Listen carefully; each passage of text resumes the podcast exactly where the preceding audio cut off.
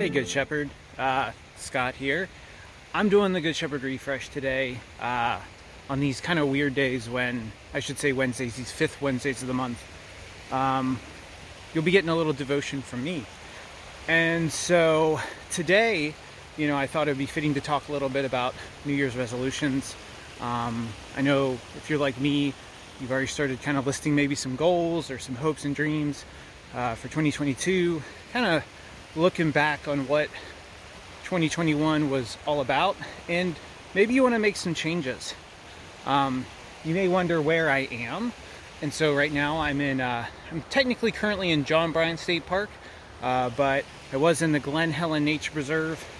Ran through there, got to John Bryan, ran through there, and headed up to Clifton Gorge, which is all this is all up by Yellow Springs. So if you're looking for a great place to hike and connect with nature, I'd I would say um, this is a good place to check out.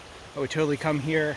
You're right along the Little Miami River, and it's a lot smaller than maybe you'd be used to down where we, we are. But that's a sidebar. Getting back to this idea of resolutions for the year.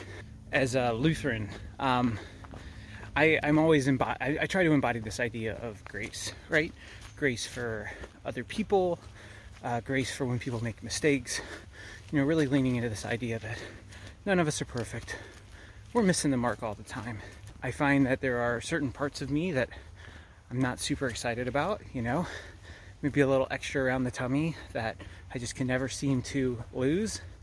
Uh, maybe I don't run that fast, you know, uh, I don't run that fast, but you know, I see other people my age or you know, even a little older that run much faster than me. Uh, I see people online that just appear to have it all worked out. And I wonder, why am I struggling so much? Um, and so that can lead me to get really critical of who I am and what I think is important in my life. I need to kind of lighten up on myself a little bit and allow myself, give myself that grace uh, to make those mistakes and to miss the mark from time to time. And so, the thing that's helped me over the past year or so when I'm setting these goals is where the goals are coming from. If I look at that goal and I think to myself, well, that's a goal or something I want, and it's coming out of a place of anger, out of a place of disgust for myself, um, that's something that I try not to really feed into. But if it's a goal that comes out of love for myself, maybe getting more rest, meditating more, since I work at church, I kind of find that I, I go to worship a lot, but I don't worship a lot, if that makes sense. And so maybe it's a couple times a month, go to the Saturday evening worship service where I don't have to work and spend that time. You know, if it's coming out of a place of love and not out of a critical place, then I think that that's probably a goal that hopefully I can lift up. You know, I think of Jesus and the example that he set and this idea that he says, Love your neighbor as you love yourself. And I think there's many times that I love my neighbor much more than myself. And I have to remember that part of that love has to be self love. We have to love who we are.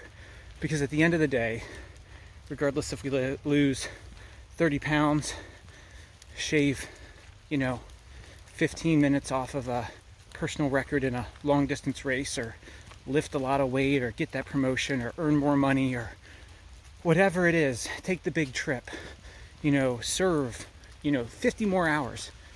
It doesn't matter. I just remind myself that God loves me regardless of the works that I do. Hopefully, you have a wonderful new year, and hopefully, when you're setting those uh, resolutions for the year, that you do it out of a place of love. And uh, if you want, you know, leave us a comment down below. Uh, let us know some of the resolutions that you're thinking of, um, things that you're hoping for the year, maybe things that you were blessed uh, with this year, some some things you're thankful for. Ah, sorry, crossing a stream.